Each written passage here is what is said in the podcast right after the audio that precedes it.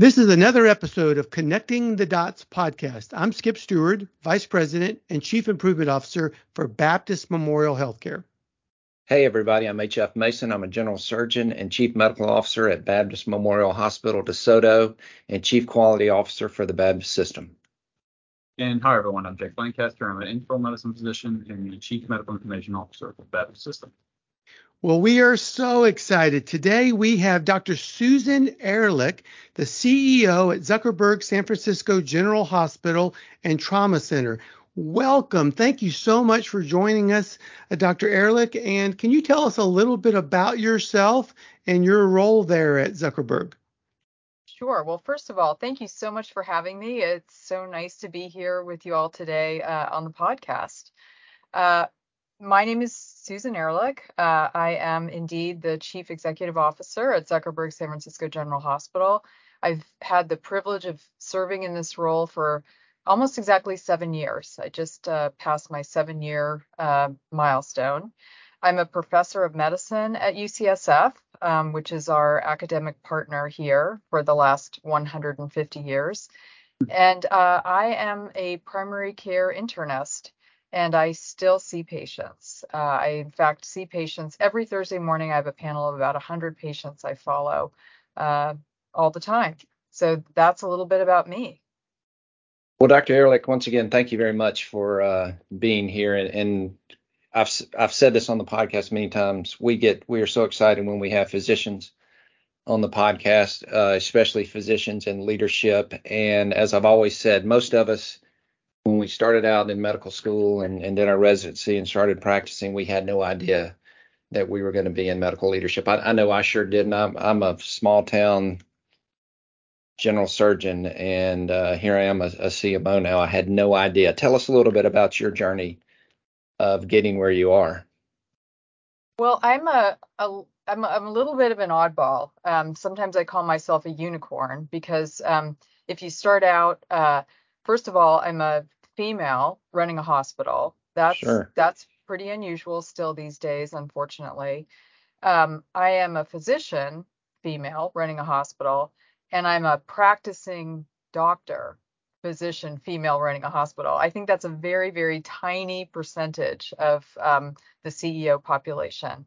Um, proud to be in that position also, um, I had um, an unusual journey um, to becoming a doctor. I actually, my first graduate degree is in public policy, and I worked in that field, um, basically doing health policy, budget analysis, administration, uh, for some time before I went to medical school. So when okay. I started medical school, I knew I wanted to combine medicine, clinical practice, and administration. So it wasn't so surprising to me that I would end up in this job. Did I imagine myself in this particular job? No, not necessarily. But I always knew I wanted to combine clinical practice, administration, and, and health policy. So here I am. That's great. Yeah, uh, no. So very impressed. I, I think we've only had maybe one other CEO physician that still saw patients on, and, and I think his was more. That was Eric PRN. Dickson at, at yeah. UMass. Yeah. Um, I, I know Eric very well. Yeah, so. that was we enjoyed having him on the on the show. He's great. It, it's always impressive to hear how you're able to manage and balance the the two roles, but also to hear you know you know the insights you gain from being a physician still and still practicing um, that impact your role as a CEO. Tell us a little bit about about that. Well, uh, it, it will come as no surprise to you that um, being a practicing physician, especially being a primary care internist, is incredibly informative for my role as CEO. Uh, because I get to see when my patients go to the emergency department, when they get admitted to the hospital, when I make a specialty consult. So I can see what actually happens out there um, in in real life, and that is something that um, I wouldn't substitute for anything. I mean, obviously it adds time to my job, um, but it is well worth it um, for me, both in terms of understanding what happens in the hospital uh, every day, but also uh, because it grounds me um, professionally, emotionally, practically in a lot of different ways. So I, I find it very, very important to my role. Yeah, I, I, mean, I think I learned more during the clinical hours about how the hospital system operates and functions than in 50 meetings I have about the same topic. You can learn more in a shorter period of time. It seems like. Oh yeah, I, I like I like it because when a new Epic update comes out and everybody's favorites are all messed up and they're complaining to you, and you say, "Yeah, I was round, I was making rounds yesterday, and I know exactly exactly what you're talking about." But Dr. Ehrlich, I, I, I know that um, San Francisco General has been on a, a, a lean journey for about looks like maybe 12 years or so. It looks like you guys started back in 2011 trying to uh, become a lean hospital. Tell it what what kind of drove that change. Tell us a little bit about that. Well, I wasn't here when the when it initially started, but I was very close by. Uh, my first job as well, really out of residency, I started at San Mateo Medical Center, which is about 20 miles down the road. It is a sister safety net hospital. Um, uh, so we're both organizations are publicly owned and operated, um, and our mission is to serve the entire community. So the vast majority of the patients we take care of are insured by Medicaid or Medicare uh, or have no insurance. So that this is the population that we really thrive in serving. Um, and uh, both hospitals were in a small cohort of uh, safety net hospitals in California who were exploring lean at the same time. Uh, so we, um, you know, we we went to other medical centers in the United States um, that were lean organizations, um, including ThedaCare. Um, so uh, we we were learning together, and then when this job came open, they were really looking for a you know somebody who was devoted to lean practice. So when I came in in 2016, the journey was well on its way, and um, it was a it was a perfect place for me, and it still is uh, because the way we lead here, the way we operate here, is really um, informed and guided um, by our lean uh, philosophy and and tools. So it, it, sounds like you had a you had a few years of being there before the pandemic started, and so you know you were able to, I guess, start down your your lean journey um, pre-pandemic. Uh, but and I'm really interested in your your public policy and your uh, public health background and how you know with you being in a unique position as the CEO and a position and with that background and with this focus on lean, you know, how did that maybe change the way that you directed y'all's um, response to the pandemic compared to somebody without that sort of background and skill set? Well, um, it started before the pandemic actually, because the three weeks um, after I started in my in in my position here in April of 2016, we moved into our new acute care tower. In mm. August of 2019, we went live with Epic. Um, and then the pandemic hit six months later. And we used our lean philosophy and tools for all of those major things. Um, I would say, especially for the Epic Go Live, um, we were able to uh, put in Epic, and you, you all know what that is. I mean, that was a much bigger cultural change, a much bigger deal than actually even moving into a new building. Um, and we were able to do that on time, on budget. And by the time the pandemic hit, six months later, we were reasonably into our implementation. And thank goodness, because uh, if we hadn't had Epic installed for the pandemic, we would have really had a hard time responding sure. as well as oh, we yeah. did.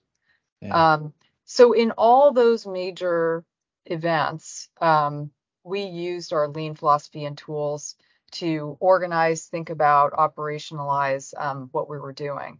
And in the city, interestingly, um, you know, we had quite a robust response to the to the pandemic. There was a giant command center that was set up in the city that um, at, at, at, points in time had as many as of a thousand people. And that command center was actually led by a number of people from this hospital. And so the command center itself used lean uh, philosophy and tools uh, to organize itself and to respond, and was really all about data driven improvement when it came down to it.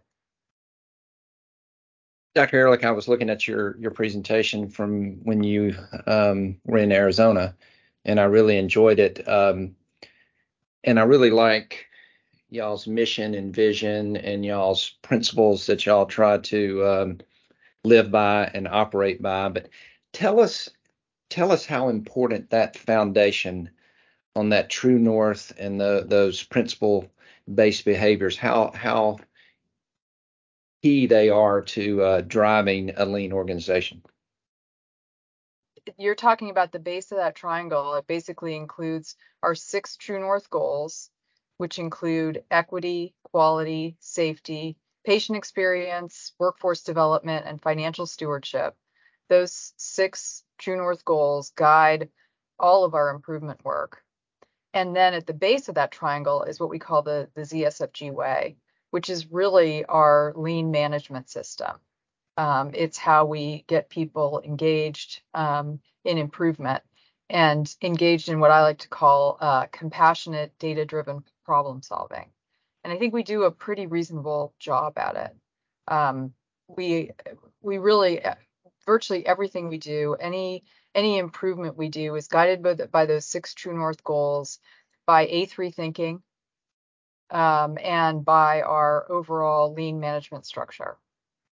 And and we have, we have a similar management system here. We call it the Baptist management system, but but I like your management system pyramid because at the base it's on the it's it's the daily management that's done on the front line and I think a lot of organizations they try to they try to build it from the top down, where you really have to start on the front lines if if you truly want to drive uh, that improvement. And then you know your A3 thinking uh, for uh, you know, in, in strategy deployment. Um, talk to us a little bit about how you uh, how you train your folks to uh, in the in the different tools that that you use.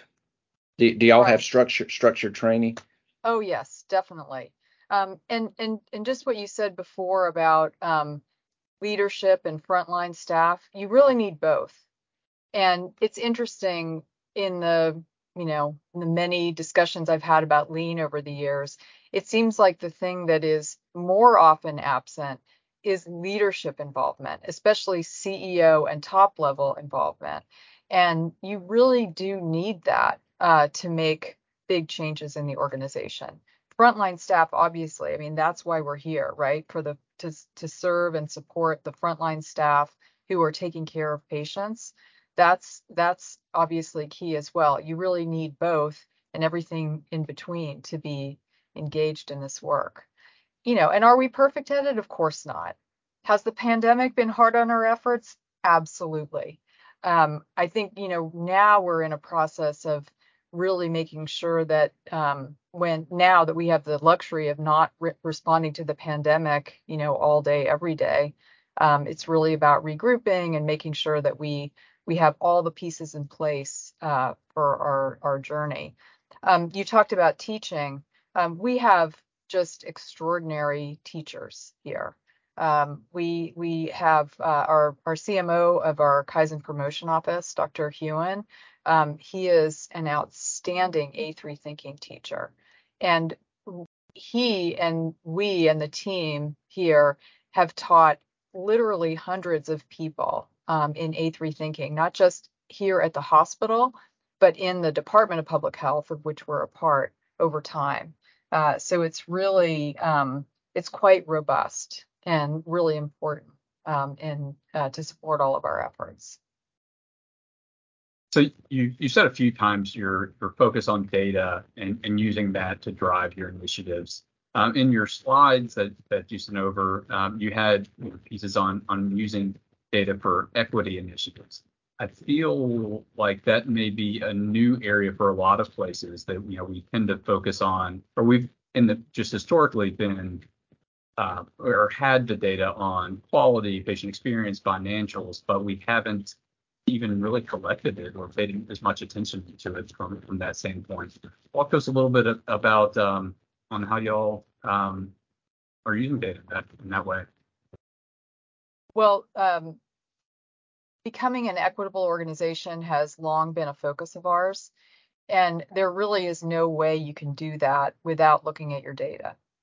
And in fact, if you want to be a high quality, um, safe hospital, you have to be looking at those data because if you're not, you're not really truly understanding what are the barriers to achieving those things.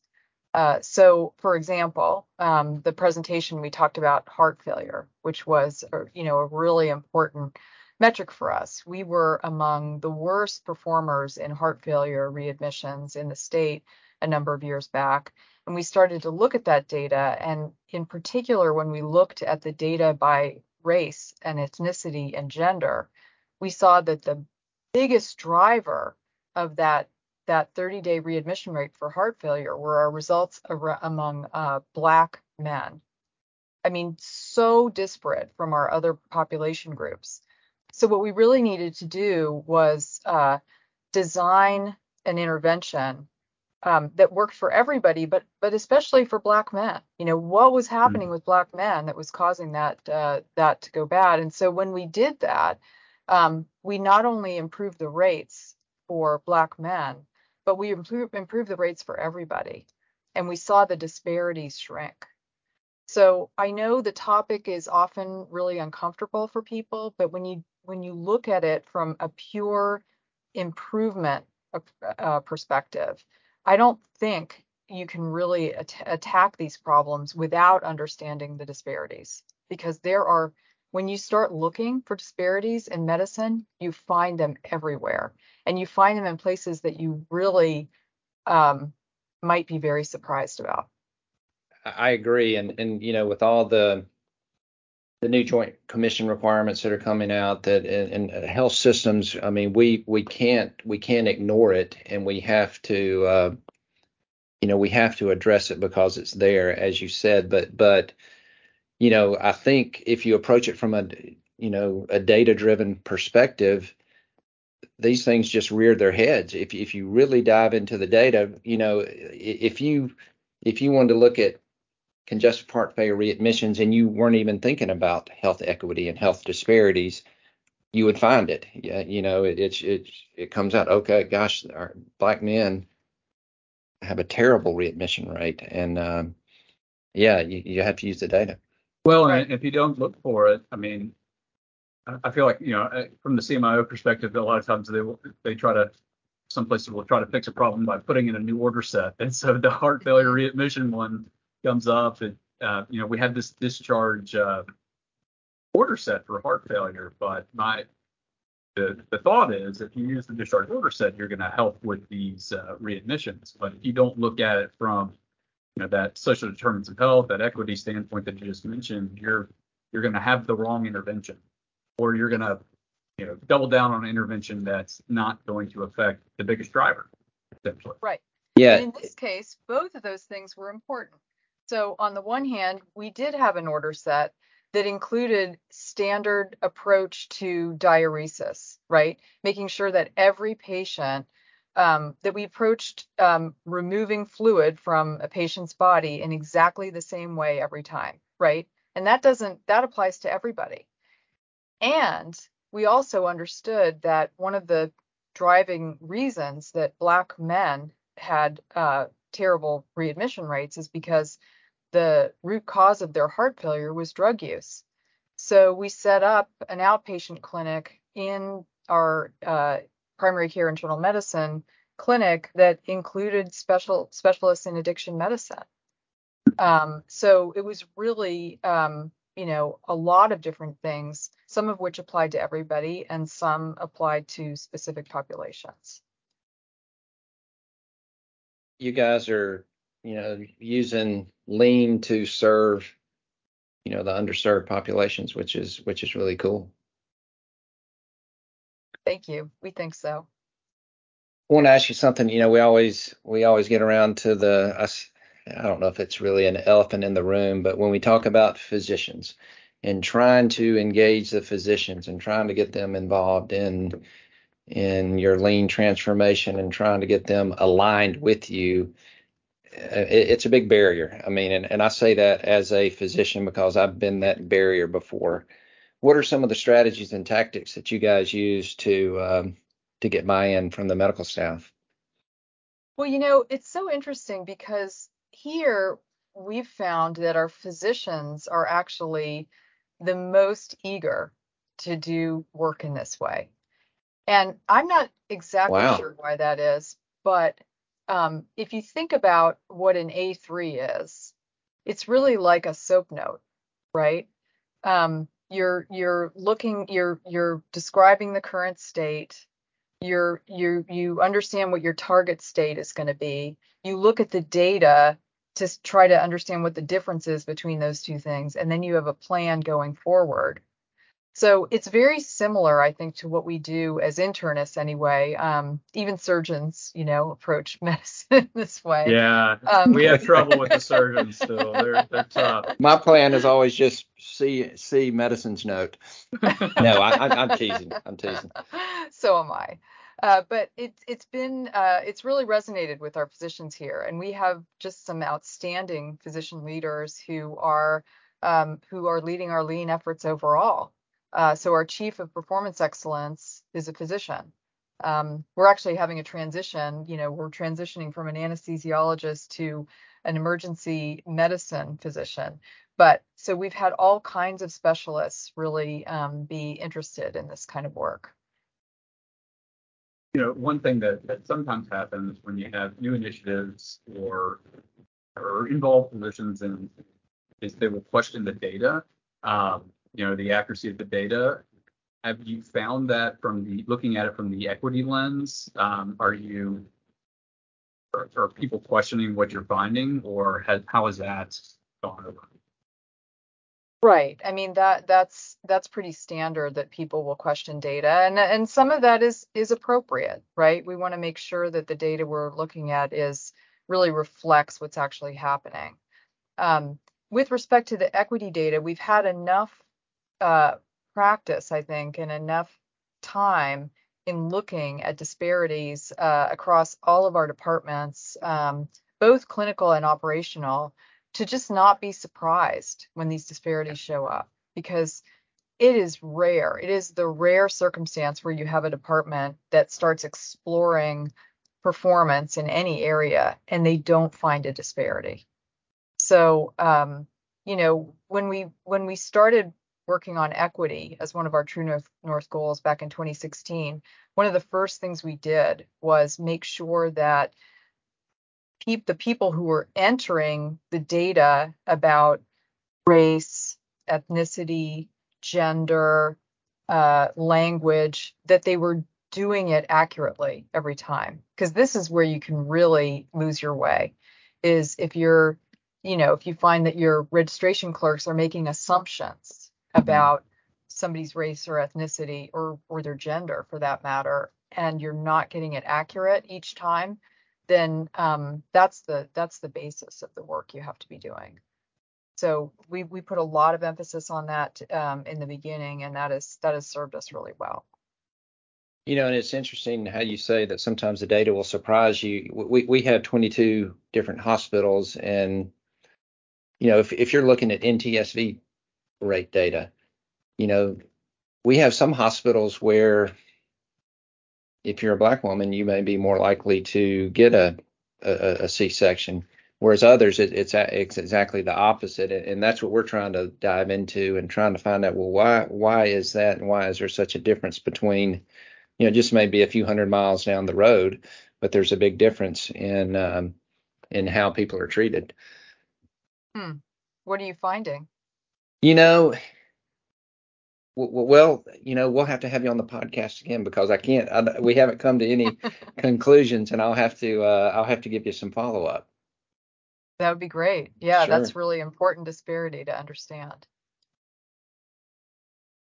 Yeah, you know, that that's been a, a tough nut to crack for us. Um, you know, one of the things I think in your slides that you know, lean for equity is it, it, makes some people uncomfortable from time to time. So even just having discussions with some physicians or, or not just physicians, but others uh, as part of the system, um, you know, they they're afraid to to have the conversation because you know they're worried that they'll come across as they're biased or racist or something along those lines.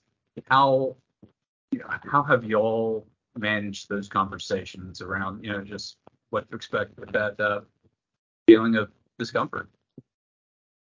Yeah, there's no doubt about it that these conversations are really uncomfortable. And, you know, I don't think there's any way of um, addressing equity unless you put effort into helping people have the conversations. And this is something that we actually have measured, not just as a hospital, but as a department over time. Um, and, you know, it, it involves a lot of education. Um, it involves a lot of practice. Um, and it involves doing the work of improving the disparities.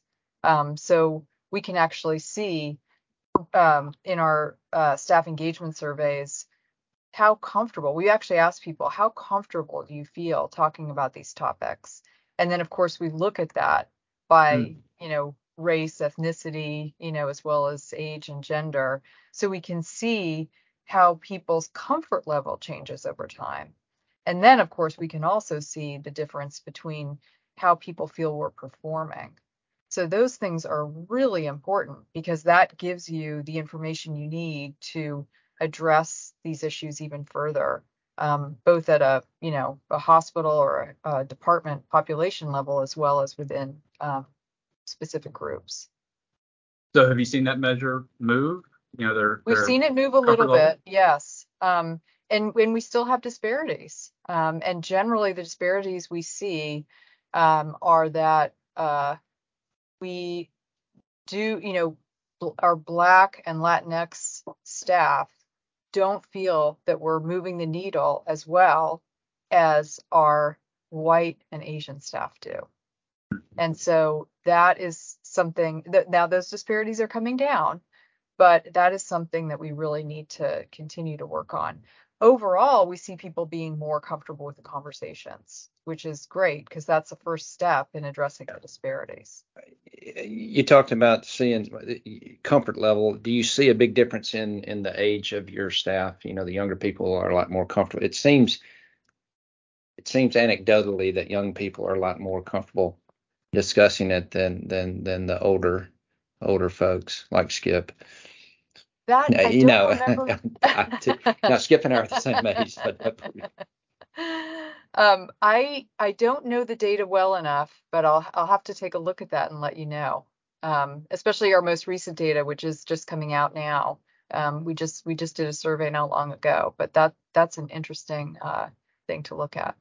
And you know, one of the things that we're we were looking at and we've talked about a lot here, uh, and I know Jake Jake has another podcast uh, called Right Care at Baptist, and had a guest on there, and they were talking about diagnostic overshadowing, and that was something you know a term that I had really wasn't even familiar with uh, until a few years ago, and then I started looking at my own practice, and and I was like, yeah, I mean, you come into my office, and if you're taking Lyrica, Neurontin, Norco, you know, I'm gonna, and, and you have, you know, vague abdominal pain. I'm gonna, I'm gonna look at you a little bit differently based on your medication list than I would somebody else. And it, it it's all over the place once you start looking for it, and and if you're honest enough with yourself to recognize it.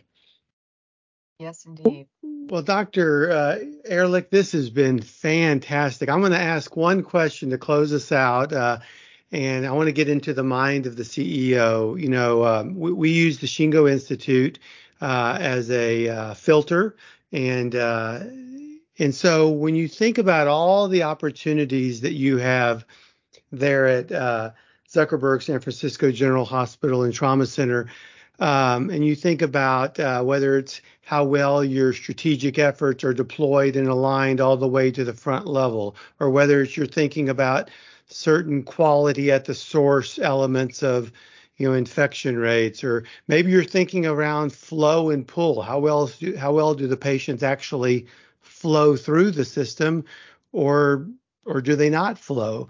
I could keep on going. What what's one thing if I only put you in a corner and said, tell me one thing with a magic wand you wish uh, that through your lean effort in the next year you would see a big improvement in? What would it be? Gosh, well, I, I I've narrowed it down to two. Okay, I'll take them.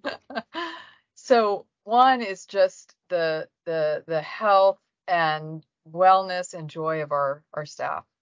Hmm. Um, that is such a huge issue for all of us coming out of the pandemic, and we can't do anything without our team being joyful and engaged, right?